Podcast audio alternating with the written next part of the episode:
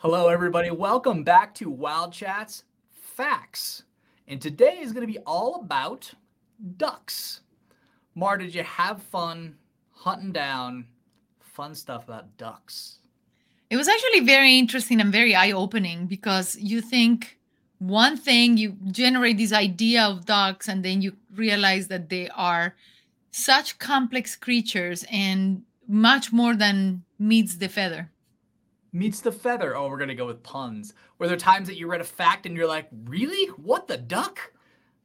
It was okay. All right. Okay. Basically. Exactly.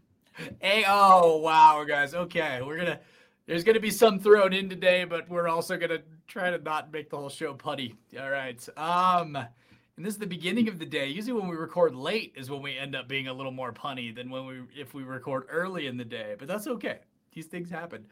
Do you want to kick us off, Mar, with fun stuff? So basically the way it goes, guys, we pick a topic, in this case, usually an animal or an animal-related topic. We scour the internet for all the fun stuff that we can find, basically put it on a list, and then we bring it to you here. So if you see us looking off screen just a little bit, that's us reading off the list. As much as we enjoy the facts, we are not memorizing them. And so that's where our headline is if you see us looking off. Mar, what would you like to kick us off with today? I was actually very impressed with duck intelligence. So I'm going to kick it up a high notch, Mensa style. Okay. They found out that actually the scientists are starting to rethink the whole concept of abstract intelligence. And abstract intelligence is the ones who can manage ideas, symbols, problem solving, the puns that we just gave, like innovations, things like that. Very abstract concepts. Well, they used to think that abstract thinking was only achieved by critters or animals such as apes, crows, and dolphins, and of course humans. Well, they actually realized that such experimental learning was in ducks from the moment they're born. Okay. So I don't know if that makes this next fact of mine sad or a conscious choice, but hatchlings of ducks, after their young hatch, they lead them to water, obviously, because that's one of their main environments. And mother ducks, they're protective, but they'll actually abandon ducklings if they're physically sick or stuck. So a duckling can be abandoned if it hatches too late. Also, the mom, if they've already led the first group of ducklings to water, she won't go back and then lead the other ones that hatch late to water. It's kind of like whoever's in the initial batch is who I got, and anybody after that, sorry. I think it has to do with survival, though. I mean, you have to think of the collective, which is very unfortunate, and thank goodness we as humans have the capability of making different decisions because now we are not in survival mode all the time. We have the technology that allows us to take care of the sick. But I thought it was very interesting about ducks that their eggs are actually healthier, more nutritious, taste better than actual chickens. And they produce more eggs. Okay. I wonder why they didn't ducks became a thing. I wonder if they produce more eggs. They wouldn't have known that they were healthier back in the day when chickens became the predominant egg-laying bird of stuff we ate. I wonder if they're just harder to keep or maintain, or they require more food, or... Also because they require a different environment than a coop. I think most people went with what was easiest, because if you only have a 10 by 10, and then you have to have a pond, because they do need that water. They do need, at least a pool or something. Especially when they are interacting with one another, not necessarily for their own individual need, but when they're interacting with one another. Gotcha. Okay. Ducks actually have 3 eyelids, and they can see ultraviolet light. And we talked about this with dogs, how they actually have like a little windshield wiper, like inner lid that kind of clears things. That was dogs, right? When we did dog facts. Remember? Yes. That was your fact, so I wanted to make sure I got it right. Okay. So in a fact that I picked up, you actually went a couple of steps further, but they have better vision than dogs. Like they really do, because of the nictitating membranes, mm-hmm. which they use like goggles. So they're even better than not only just the ultraviolet, but they also even better. So this isn't on my list, but it's just a fun piece of information for anybody that is ever wondering or ever tries to learn how to surf. Essentially what you want to do, if you ever wonder how people sit on their boards and they just seem so perfectly balanced, what you do is basically called a blender. And it's kind of like what ducks do. You see that they're so static above the water and their bodies aren't moving whatsoever, but underneath their feet are paddling like crazy. So on a surfboard, you take your legs and you essentially, just like you would do with a blender, like a batter mixing blender. And if you just rotate your legs like that, that's how you keep your balance. You're able to just hang out on your board. But it's very reminiscent of ducks, how they don't move above the water, but then below the water, their feet are going like crazy. So I love that. Yeah, just a total. If anybody was ever curious or decided to learn how to surf, that's how you would keep yourself balanced sitting on the board. Anybody that actually surfs is like, duh, of course. But those of us who don't, is fascinating. And when you go under the wave, like the waves are breaking above and you're trying to get out. So you basically take your board at the front and you push it down to go under the wave. That's called duck diving. So there you go. Oh. So it's surfing is very duck-like now that I've put it all together, and I never thought about it in those terms before. So. Nice. So the surfers should be called now ducklings. Ducklings. Oh my. Oh my. Okay. What else you got for us, Mar? It's actually your turn. Okay. It was a fact, even though it wasn't on my list. It was a fact. Okay. Let's see. Ducks actually have accents. And we've talked about this with cows and stuff too, that just like humans, they're influenced by their environment and the communications and the accents and stuff that they hear around them. So. That's adorable. Mm-hmm. I'm gonna go with Ty. A fact I have based on what you're saying with the accents and things like that. If you ever have a question about if you have a male or a female duck, here's the easiest way to find out. Okay. They said that male ducks don't quack. They actually have like a soft, graspy sound instead. Okay. And also many breeds of dogs develop like a little curly feather. And of course the sizes kind of also help, but they develop in the back a little bit of a curly feather. Okay. Now, when they're younglings, of course, they don't have any curly feathers. They don't have feathers yet. So the fastest way to find out if you have a male or a female is if you hear them quacking. The ducklings that quack are females. Oh, interesting. Okay. Okay. So that's the best way to know if you have a male or a female. If you hear them. Okay, interesting. All right. The I'm going to go back to the origin. So the duck actually comes from an old English word that means diver. You guys have ever listened to, yeah, exactly. How perfect is that? If you've ever listened to like Shakespeare, or if you go way back to like Beowulf, like old English, it doesn't even sound like English. So I couldn't find the actual word that then. It's so funny when you're like in Old English and then it has to actually translate it into an English word, even though it's technically the same language. So it's evolution of language. Yeah, I couldn't find the exact word, but basically it translates into today's diver. And so obviously some ducks, there's actually a species of ducks called diving ducks. And they have the capability to like fully submerge themselves under the water. And then there's dabbling ducks. So there's two kind of different types of ducks. So diving ducks, their bodies are built in such a way that they're able to go underwater. And if you guys saw, I don't remember what video it was one of our earlier podcasts where we saw that clip. Oh, Animal Abilities, where we saw the clips of the ducks diving under the water, and it literally looks like they're flying, and it just happens to be in a different medium because it's the same motion. And then dabbling ducks, their bodies are more built to float. So it's not, their bodies are designed different depending on what types of ducks they are, which makes sense. Most animals are built for hunting. Like if we talk about bears, some of their claws are straight and some are bent. Well, the ones that need to dig have a certain claw type, and the ones that climb have a different claw type. So it's just evolution. Love it. Mm-hmm. And in the same vein of evolution or adaptation to their environments, duck feet actually have no nerves or blood vessels.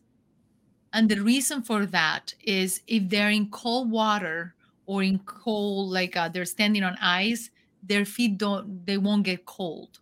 So this enables them to really swim in icy water and be okay in colder temperatures. Okay. Let's see. Oh, this one's fun. Have you guys ever seen a flamingo? Maria, have you seen a flamingo before? Have you ever seen a plastic flamingo?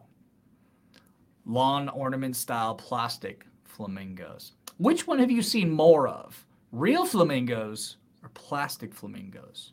You'd be amazed. I've seen more real flamingos than plastic. There used to be an era where everybody had plastic flamingos. Yes. And you would have thought that moving to Florida, everybody will have them. You actually see them more in Michigan than you see them in Florida, if that makes any sense. So every time I see those, I'm just like, how did this become a popular thing? And a trend is a trend. And there's a lot of trends that have come along that I'm like, where did that come from? I found a cartoon actually when I was surfing Facebook. And you know those stickers they put on the back of, like, parents put on the back of their car, and it has the kids, like how many kids they have and then how big they are. There's two lions that walk up behind the car because it's like a safari, and there's a male lion and a female lion, and they look up at the sticker on the back of the car. And one lion turns to the other lion. He's like, I'm not sure, but I think it's a menu.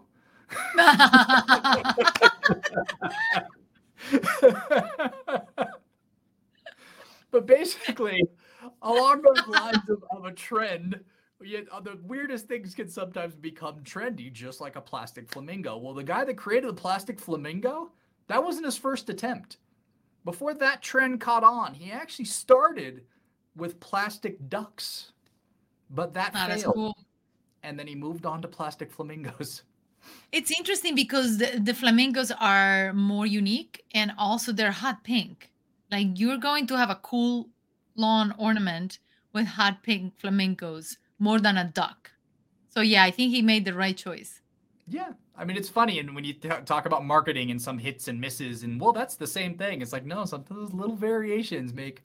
And I give him credit, because if I would have tried a plastic duck and it failed, I almost would have went like a different direction and gone with like a plastic elephant or something. Like, flamingo is still like winged bird kind of thing. So, congratulations to that guy, but I thought that was hilarious. So in the same vein of plastic flamingos, who do you think has more vertebrates between a duck, a flamingo, or a giraffe? So the giraffe is the one that you want me to say, but because they're mammals, actually all mammals have the same amount of vertebrae in their neck. So giraffe actually have the same cervical vertebrae count. I think it's 7 in mammals that we actually have.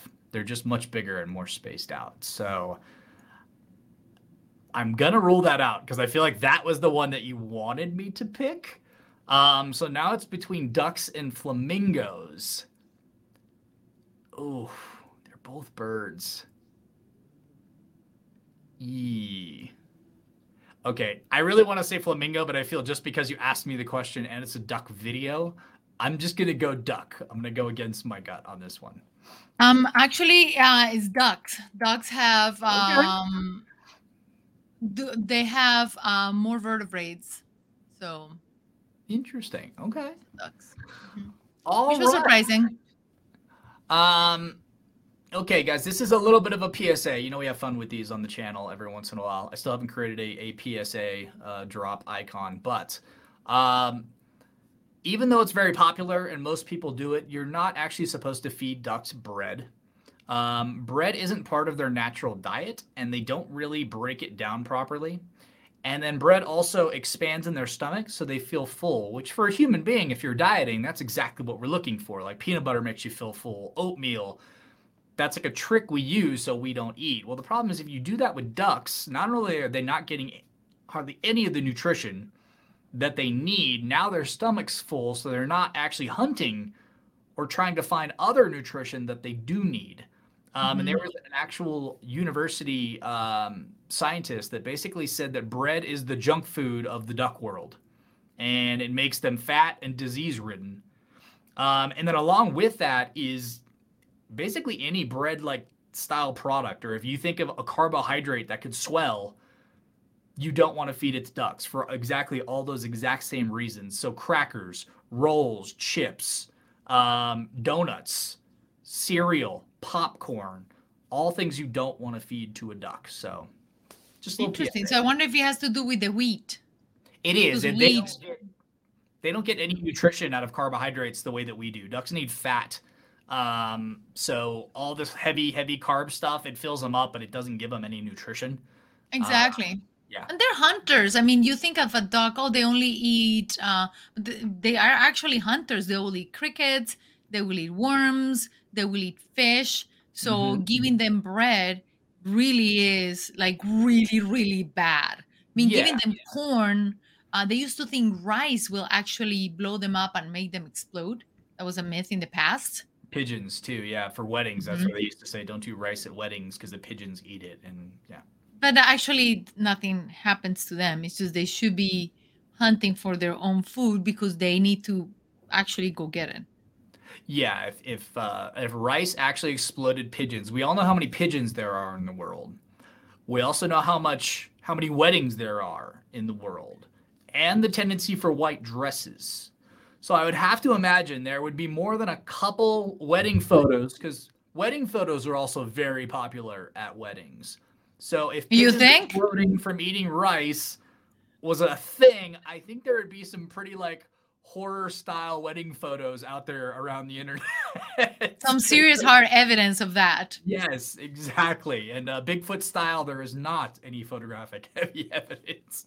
Exactly. About that. So I do have something about, you mentioned something about diseases. Yeah. And ducks as well as pigeons, they have a ton of diseases. They can carry up to 60 different kinds of diseases, which could be, most of them, harmful to humans. Now, some of them are like, okay, you get an irritation on the skin or things like that, but that could include histoplasmosis, which is a respiratory disease, which could spread by fungus, and that through dry droppings. So you have droppings. So you have to be really, really careful, and when you go to the park, make sure you rinse your shoes. So don't enter the house and go to your room immediately if you went to the park.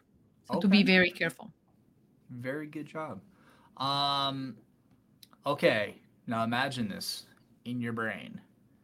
I want you to imagine a horse-sized duck. Yeah. Yes. And then I want you to imagine that horse, because there's horses in all different sizes. The Clydesdales and stuff are big horses. This is an 8 foot tall or 2.5 meter duck. Now, if you're picturing that, basically there was carnivorous. Now it's carnivorous.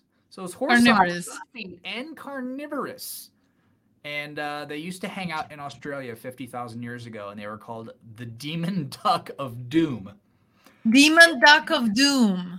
And not even just Australia.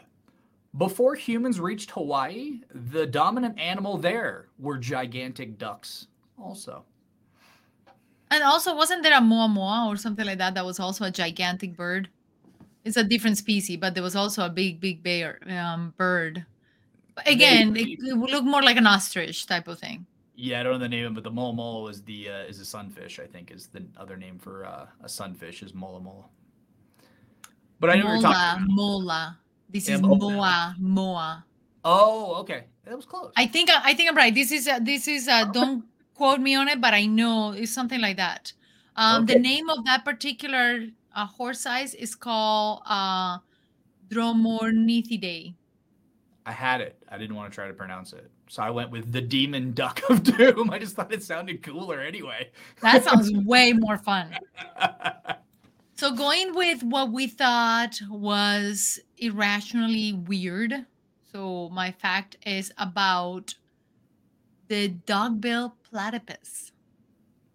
Nothing to do with ducks, nothing to do with mammals. There's a mixture of a mammal and a egg-laying critter called the platypus that is only found in Australia. Well, when they first saw the dog-billed platypus, when they first brought it to a museum, people thought at the British Museum, people thought that it was fake. So they tried to rip the bill off because they couldn't believe that would be a real animal.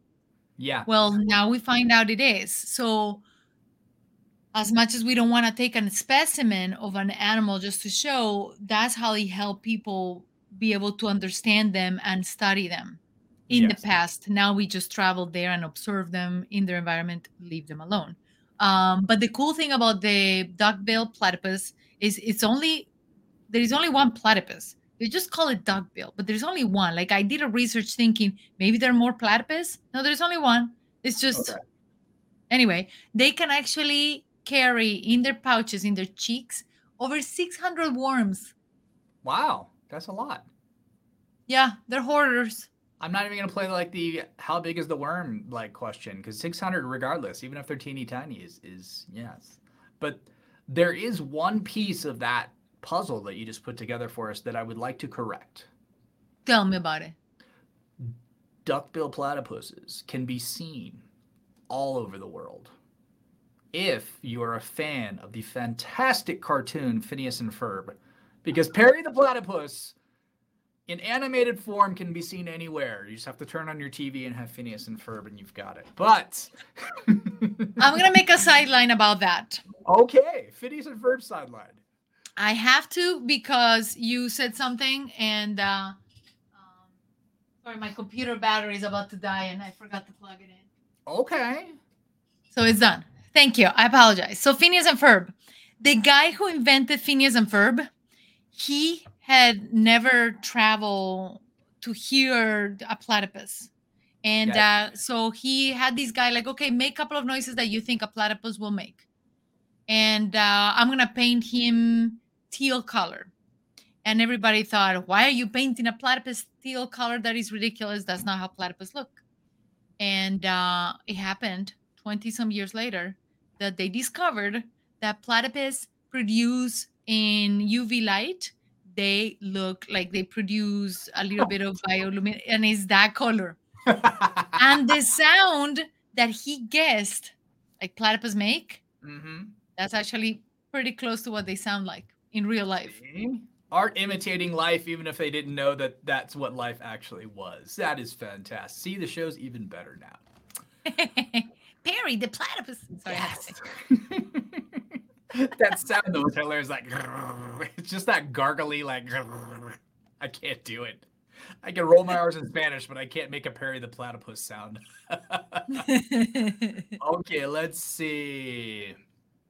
A way to detect nighttime predators. A lot of species of animals, including ducks, dolphins, and iguanas, actually sleep with one eye open. It's not just like something somebody says to their enemy, you better sleep with one eye open because I'm going to come get you. Well, these animals actually do it.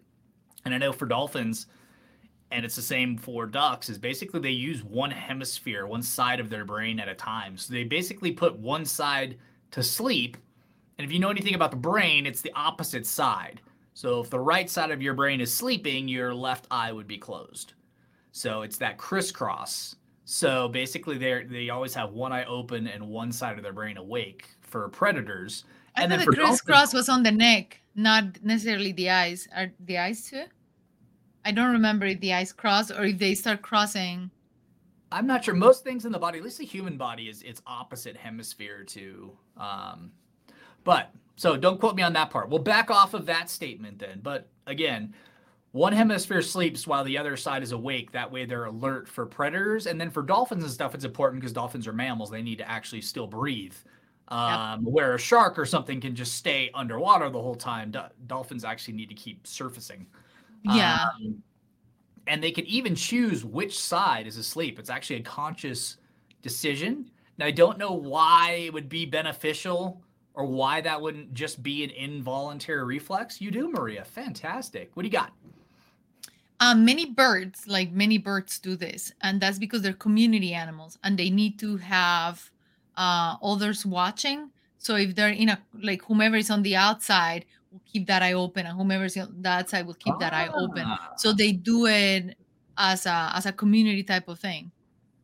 Okay, so then that does lend a little bit of credence to my one side of the brain is one eye and one side is the other eye, because you would shut, if you're like, oh, I'm on the outside and we're circling left, then my right eye needs to be open. So I'm going to put either eye, whatever, but the eye that if I'm on the right eye opens. If I'm on the left eye opens, whether the brain is connected one way or another. Okay, mm-hmm. Yeah, because I had no idea. So but like us breathing, it's not voluntary. It's not like, I shall breathe now. Like it's an actual conscious choice they make as to what side is asleep. And then when they rest in circles with the outward duck, basically what Maria just said, but that kind of rounded out. I didn't get to the end of my fact there, and it basically, so they often rest in circles with the outside duck sleeping, the mm-hmm.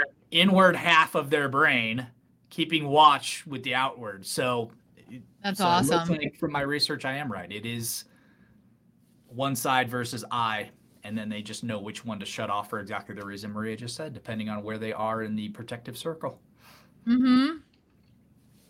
That is so cool how animals just adapt so well to mm-hmm. To life in general, really. Mm-hmm. Okay, so I have a really cool fact about problems that ducks can cause. Chaos. And this happens all over the globe. So when there is a sun migration due to cold weather, and there's a sun migration, and they just like, okay, it gets too cold, let's just leave, let's go travel south and migrate.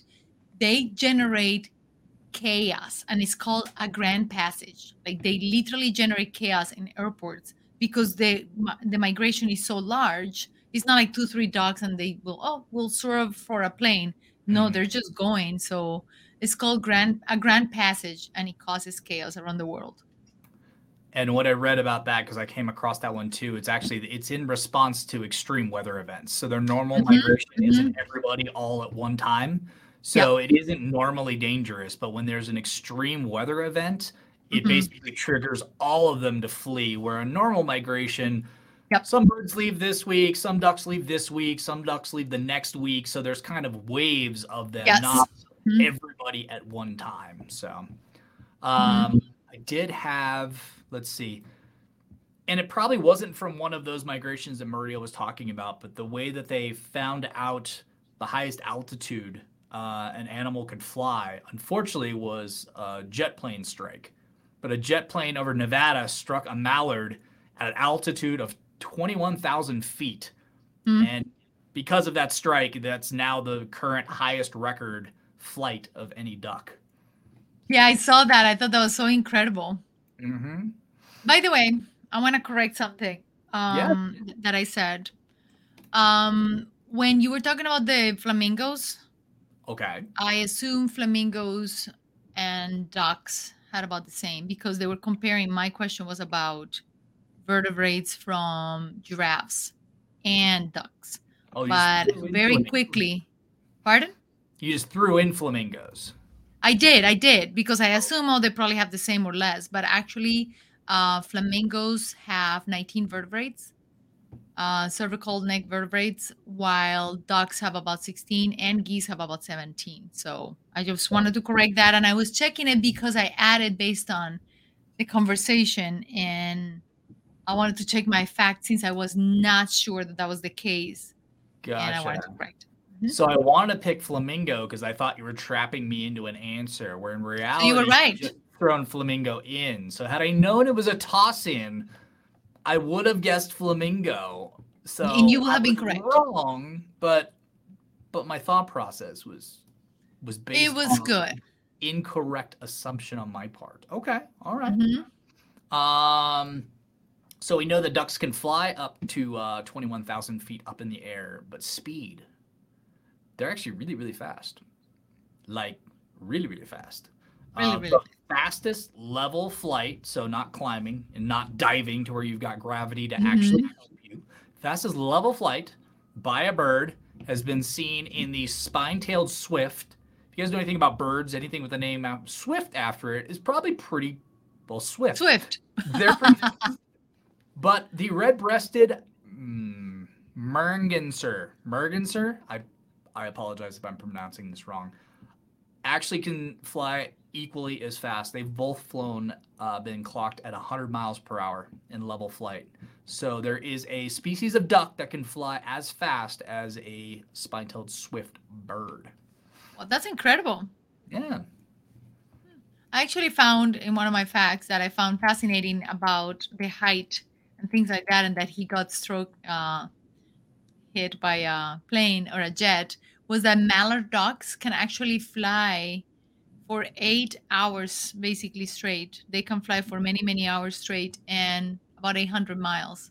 Like they can actually cross the distance of California within 8 hours of them flying themselves. So it doesn't sound impressive if you compare it to a plane, of course, but it sounds very impressive when you think about, okay, you do it. See if you can walk. Well, it's even more impressive because a drive from LA to San Francisco, thanks to traffic, takes like 8.5 hours. So the duck can do the whole state in less time. So that's how the crow flies. Yes, as the duck flies. Yes. That's awesome. All right, let's see. Because ducks mate for life, and ducks are monogamous, but they're monogamous for a season usually. But they found that the bigger ducks, the species of larger ducks, will sometimes actually be monogamous for multiple seasons. The rule of thumb for people, I guess, to follow ducks is like the bigger they are, the more monogamous they are, like duration wise. But because they say mate for life, but I'm going to go against that because I have a separate fact that says it's a seasonal thing. But a Korean groom will actually... Okay, that makes no sense to me. They would request somebody to give them carved ducklings. No, to like make them. But why wouldn't ducks? I don't. Okay. All right. Yeah, I read that somewhere and I was like, okay, I'm confused too. But they wanted, because it's I actually have some symbolism. So it could be due to the symbolism. Yeah, that makes sense, I guess. But it is interesting. It's a wooden. Okay. Have their friend make them 2 small wooden ducks. Okay. I guess one is each of them, and then all right. I don't know why. A little slow on the uptake this morning, guys. I apologize. A little slow on the uptake. You need some caffeine. Mine is green tea, but that's okay. Maybe. Yeah, that might be it. All right, we're going energy drinks next. So going with symbolisms, then kind of going with the same vein of what you're saying. Some symbolisms that people generally assume is that ducks represent parenthood, motherhood, parenthood, fidelity, family connections, trust, and innocence. Okay. But on the other hand, Native American culture. And again, there are a lot of different groups of Native Americans and very, very extensive land. So it's not like you can assume everybody believes the same. But in general, in the Native American culture, ducks often appear as gullible, foolish, creatures that are often taken advantage of by trickster animals like coyotes or foxes. Okay. So they're gullible and foolish, but also then that will make it with trusting and innocent. So you can see the two points of view of the trusting and innocent, gullible and foolish. The duality there. Okay. Mm-hmm. Let's see. All right. It's not quiz time yet, but...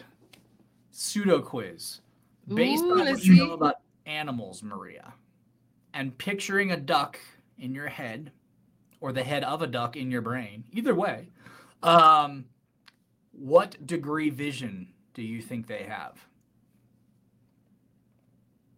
So their heads are not, it's not completely sideways. They have a little bit of an angle in their vision. So I will actually say they have a very good, it's way better than ours for sure. So it's not 180. Ours is about 180. Theirs are going to be a little bit more than that. Okay. Almost double it. Basically, yeah, I wouldn't be surprised. Their eyes are on the sides of their heads. Most animals, guys, if their eyes are on the sides of their head, our vision requires focusing and then kind of that telescopic vision. But if animals have eyes on the sides of their head, it's so they can have more peripheral vision. I saw 350 a bunch. I saw a couple that said 360. I don't know that I quite believe the 360s.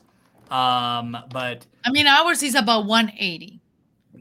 And if our eyes were moved on the side, I can almost see at least 350 because they're not going to have vision in the back of their head. Yeah, exactly. And the eye thing is actually really interesting for human beings also, because I know when I was taking Aikido, one of our exercises that the instructor would have us do when we were sitting and meditating is you can actually train yourself to make your peripheral vision. I think you can get it somewhere up to like almost 270 degrees. Like you can super train yourself once it takes a lot of work. It seems stupid. It's like, well, your eye can either go that far or it can't.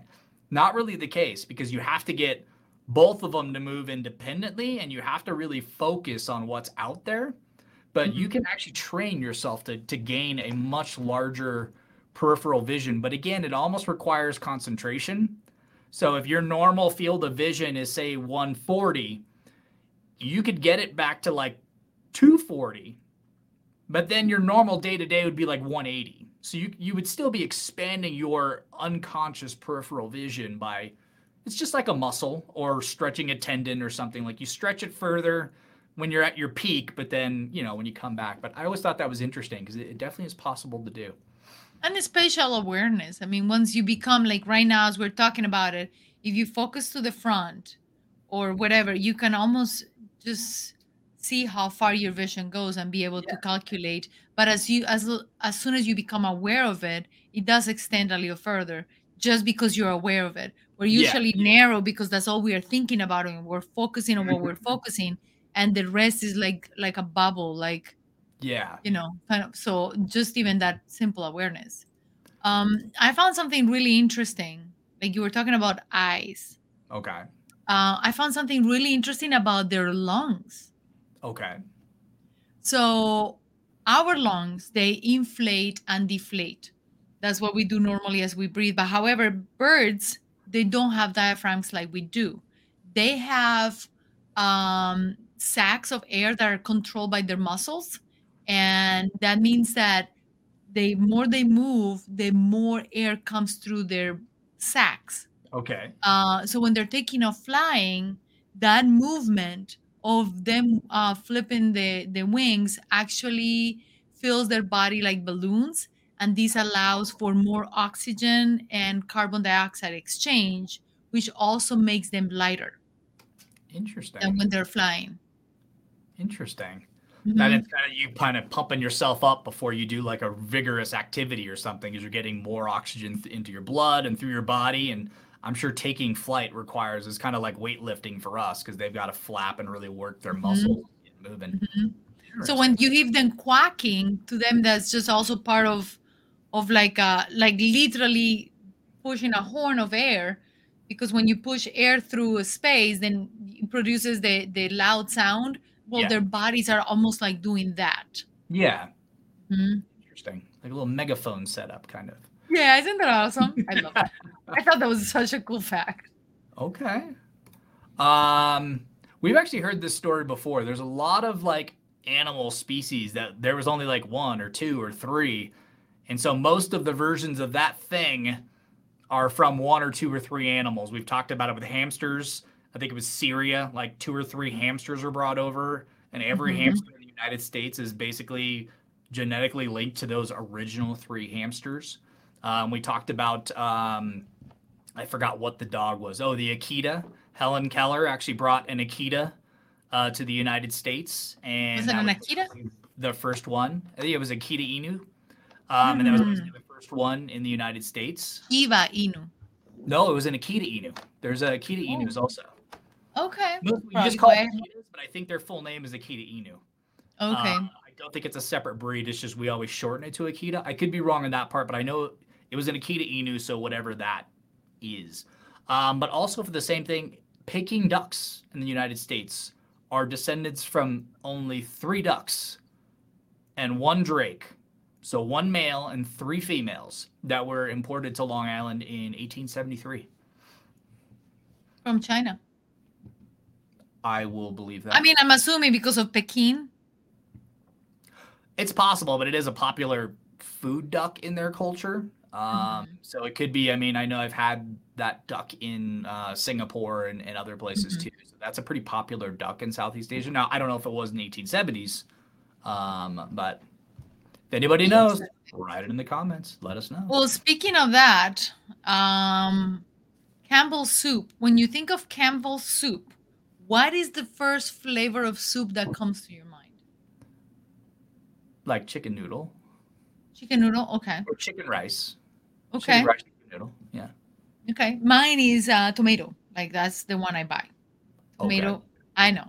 Well, if you go to Hong Kong, it's going to be completely different. Okay. They actually have a duck gizzards. It's one of the most popular Campbell soups there. If you've ever seen the chip flavors in Southeast Asia, that would not surprise you even a little bit. Like, they've got, like, squid-flavored Pringles and, like, seaweed flavored Lays. Like, there's some weird flavors that is very, very unique, really for weird us flavors. Yes. All right, guys, let's move on over. Well, let's see, Mar, do you have any more fun ones that you want to share before you move into the quizzes? No, I think I said the ones that I like the most, like the ones that I was like, these are just very fun. All right, Mar got her favorites in. I have a quiz that's very in line with something we did in the past, and then I realized since you did not grow up with American cartoons, this may be equally as difficult for you as it was in the previous episode.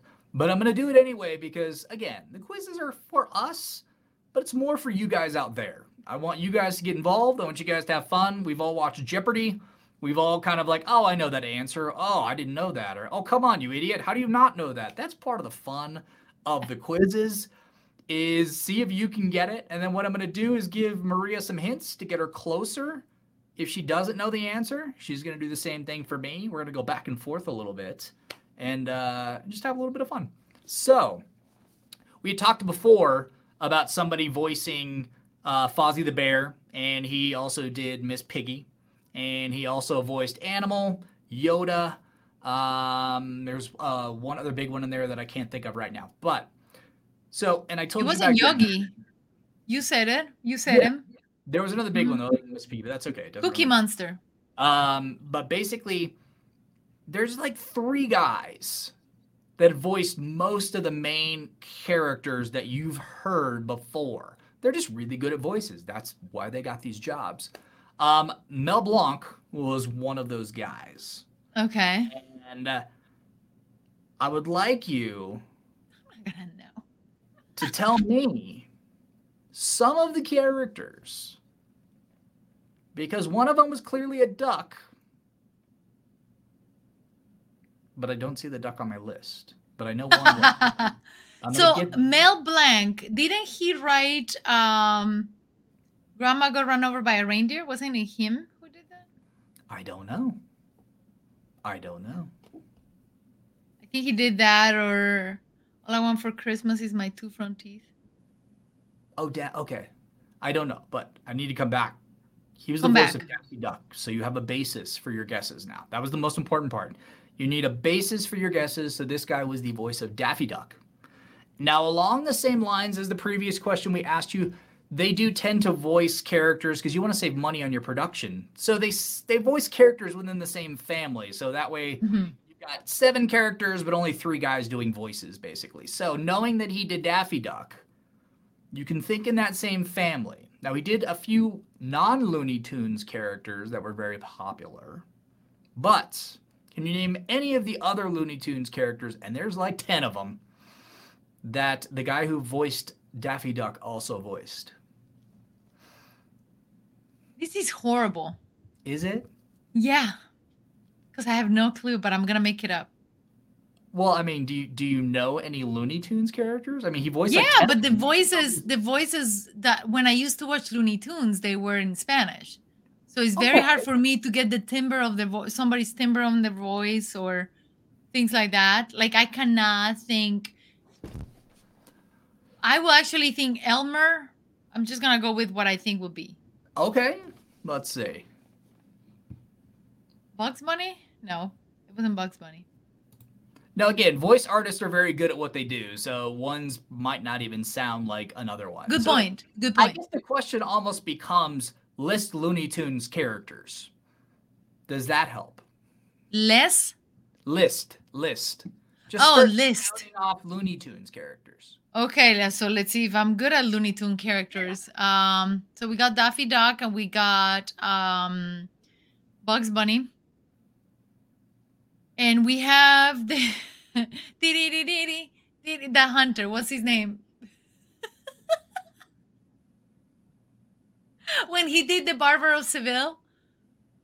There are two hunters. One of them with the goatee, and the other one is the bald one. I can only think of the one with the goatee. I can't think of the bald one. It's not the bald one, though. Okay. The other guy. What's the name of the other guy? Yosemite Sam. Okay, Yosemite Sam. Okay. Again, the names are different in Spanish. By the way, I used to think Yosemite was read when I read it the first time in one of our videos, and I had to ask you, I had to re-record it. I said Yosemite. Other people I have heard say Yosemite. I'm like, oh, Yosemite. And you're like, what are you talking about? Yeah. I'm like, yeah, Yosemite Park. And you're like, no, it's Yosemite. Yeah. I'm like, oh. All right, okay. Guys, I will go ahead and read off the list because I'm sure everybody out there that has already made their guesses or made their guesses. So the list, which is actually pretty dang impressive because I'm thinking of these voices in my brain and they're nowhere near the same. And a couple of them I don't even think have voices. But, so yes, and we all know Looney Tunes, they like the double letters. So Bugs Bunny, Porky Pig, Tweety Bird, Tweety and Daffy. Yeah, those are close. Those are close. I think those voices, I could definitely see that one. Sylvester the Cat, Yosemite Sam, Foghorn Leghorn, Marvin the Martian, the now got cut out of the movie Pepe Le Pew. Why? I like Pepe Le Pew. Whatever, doesn't matter. There's a little machismo. There's a little bit of machismo to Pepe Le Pew, so when they redid Space Jam 2... in the current culture, they just decided that his version of masculinity didn't need to be included in the... yeah, I get it. But he was funny. Yeah, yes. I get it. Speedy Gonzalez. I love Speedy Gonzalez. Because it was considered racist. And I'm not joking about that. I actually think they got rid of Speedy Gonzalez. I love Speedy Devil. Who I don't think has a voice. The Tasmanian Devil. He doesn't have a voice, but he's hilarious. I love him. He doesn't actually say anything. But the non-Looney Tunes characters were fun to me, actually. Barney Rubble. Who's that? The Flintstones? Again, I watched it in Spanish. Oh, that's right. Okay. All right. Well, you should still know the names are the same, aren't they? Or do they change the names? Oh, Pedro Picapiedra is nowhere near... Yes, that totally translates to Barney Rubble. Mr. Space... Well, no, who's the big guy? Not Barney. Barney's the blonde guy. What's the name of the big one? Fred. Yes. Fred. Okay, Fred. Pedro Picapiedra. Yeah. Wile E. Coyote and Woody the Woodpecker. All right. We'll go faster on mine, because that one took like 6 minutes. Yeah, like forever and ever. So, but it was fun, though. Like, that's pretty cool. It was. I got to give it to those. Huh? What do you have for me? Okay, so there were tests on hot air balloons, and we're talking about ducks, so we can assume that a duck was on the list of the first living things to go on a hot air balloon. Could you guess out of three? We got the duck.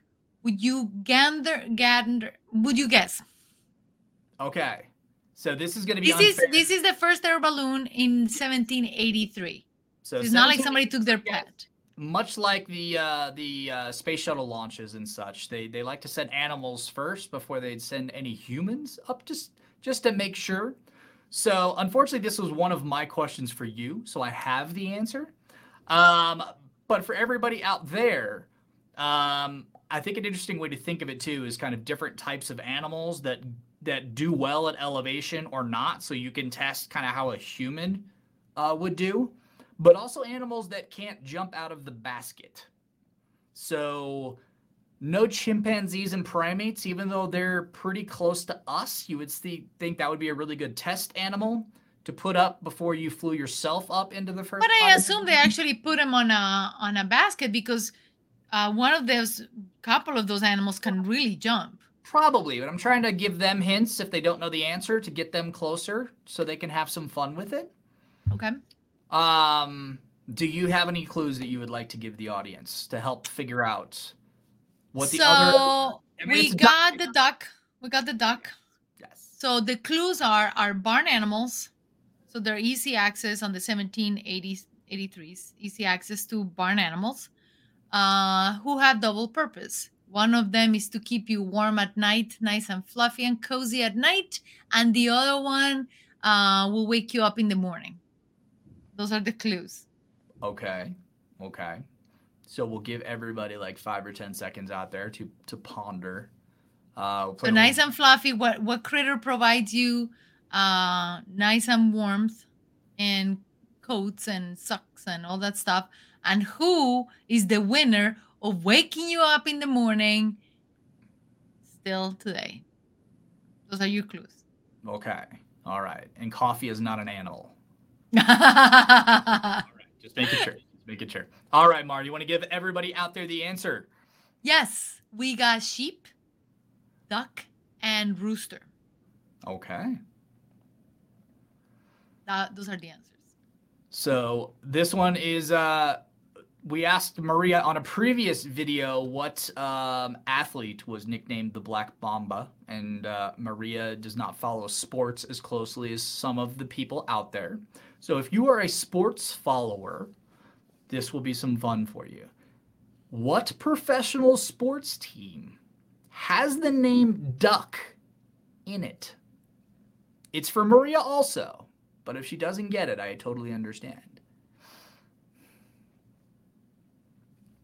Isn't it a hockey team? I'm going to go with a hockey team. I'm going to give everybody a little time to come up with their answers out there. Give them just a little time to think through. It is a hockey team. And that hockey team is? Mighty Ducks. From where? It's going to have to be somewhere in Canada or somewhere up north. I have no idea. It's not Michigan for sure. Those are Red Wings.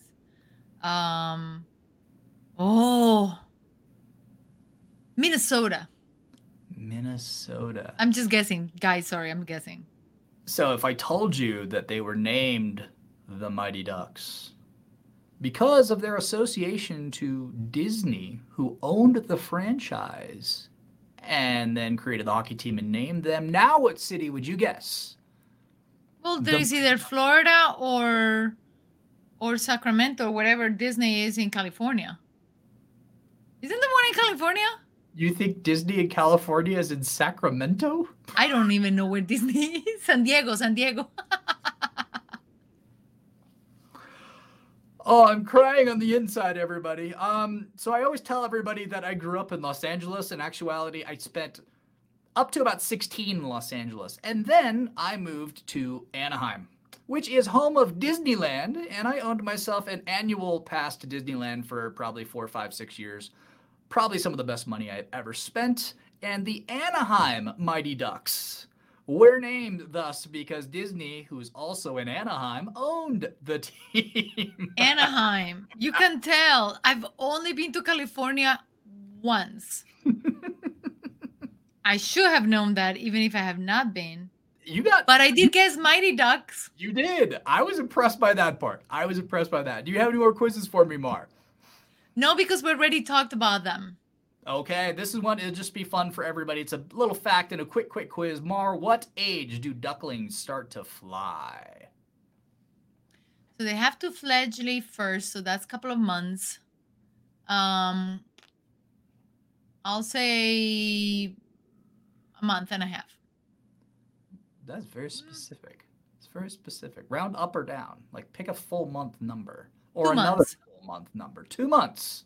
Maria is correct, everybody. At 2 months, ducklings start to fly. Wanted to make sure we got her exiting on a good note. Not that I knew she was going to get that right, but good job, Maria. I didn't know I was going to get it right. No, it sounded good. I so apologize to anybody in California, any Disney lovers. I did get Mighty Ducks. I'm very proud of that. But also minor league baseball and other teams, they come up with the best names. So like El Paso Chihuahuas, and they have some really, really cool creative names. So look those up because there's something like the Barnacles or some crazy names. Yeah, you're like, okay, that's a great name, but now we got to make a mascot for it, and someone's got to dress up in that outfit. Good luck with that part. But there was one like the Barks, and he's a duck. He's one of those ducks that are longer neck, and anyway. Gotcha. All right, everybody. Do us a huge, huge favor if you don't mind. If you enjoyed the show, which if you've made it this far, I'm assuming you did enjoy the show, please click the subscribe button and the bell icon, which will give you notifications when our new videos come out. We also are doing videos over on Undiscovered World that are other facts videos, very similar to this structure, but they're all non-animal things. Maria and I love animals, and we have the most fun with this, but we wanted to learn some stuff about other things also. And unbeknownst to Maria, which is going to be really fun, is somewhere down the line, I've already prepped probably 20-25 topics that we can do. One of those topics is actually Disney. So let's see if we can learn a couple things before that video comes up. If not, she'll have some time to research then. If you didn't know, in California, there is a place called Anaheim. Yeah, go check it out. She probably doesn't even know California Adventures is the other park at Disneyland. But that's okay. She'll learn it whenever we get to the Disneyland video. Thanks, guys, so much for watching. We really enjoyed it. I hope you guys are enjoying the videos. As always, we'll post a question in the community tab for YouTube and in the free section of Patreon. And if you guys have any more fun facts about ducks, please share them with us. If we got some things wrong, please correct us. If you just want to share a story about having grown up in Anaheim, I would love to read them. Or if you have any tips and things about ducks that you have experienced, any cool stories about it. Yes. I think a lot of us as children do, because there's so many ducks at ponds, and there's usually feeding mishaps and being chased around by them because we angered them somehow. There's lots of fun duck stuff out there, which is why we did the video. We actually have a video coming up, a regular podcast for Wild Chats. And all the clips are going to be duck-based. There was so much fun stuff I found about ducks that I actually made an entire video, kind of like we did alligators and crocodiles. We're going to have a just solely duck video coming up in the future also that you guys might enjoy. But again, thank you so much for joining us. And we are going to jump over to the backstage show. So all the Patreon subscribers, jump on over there, and we will see you in a second.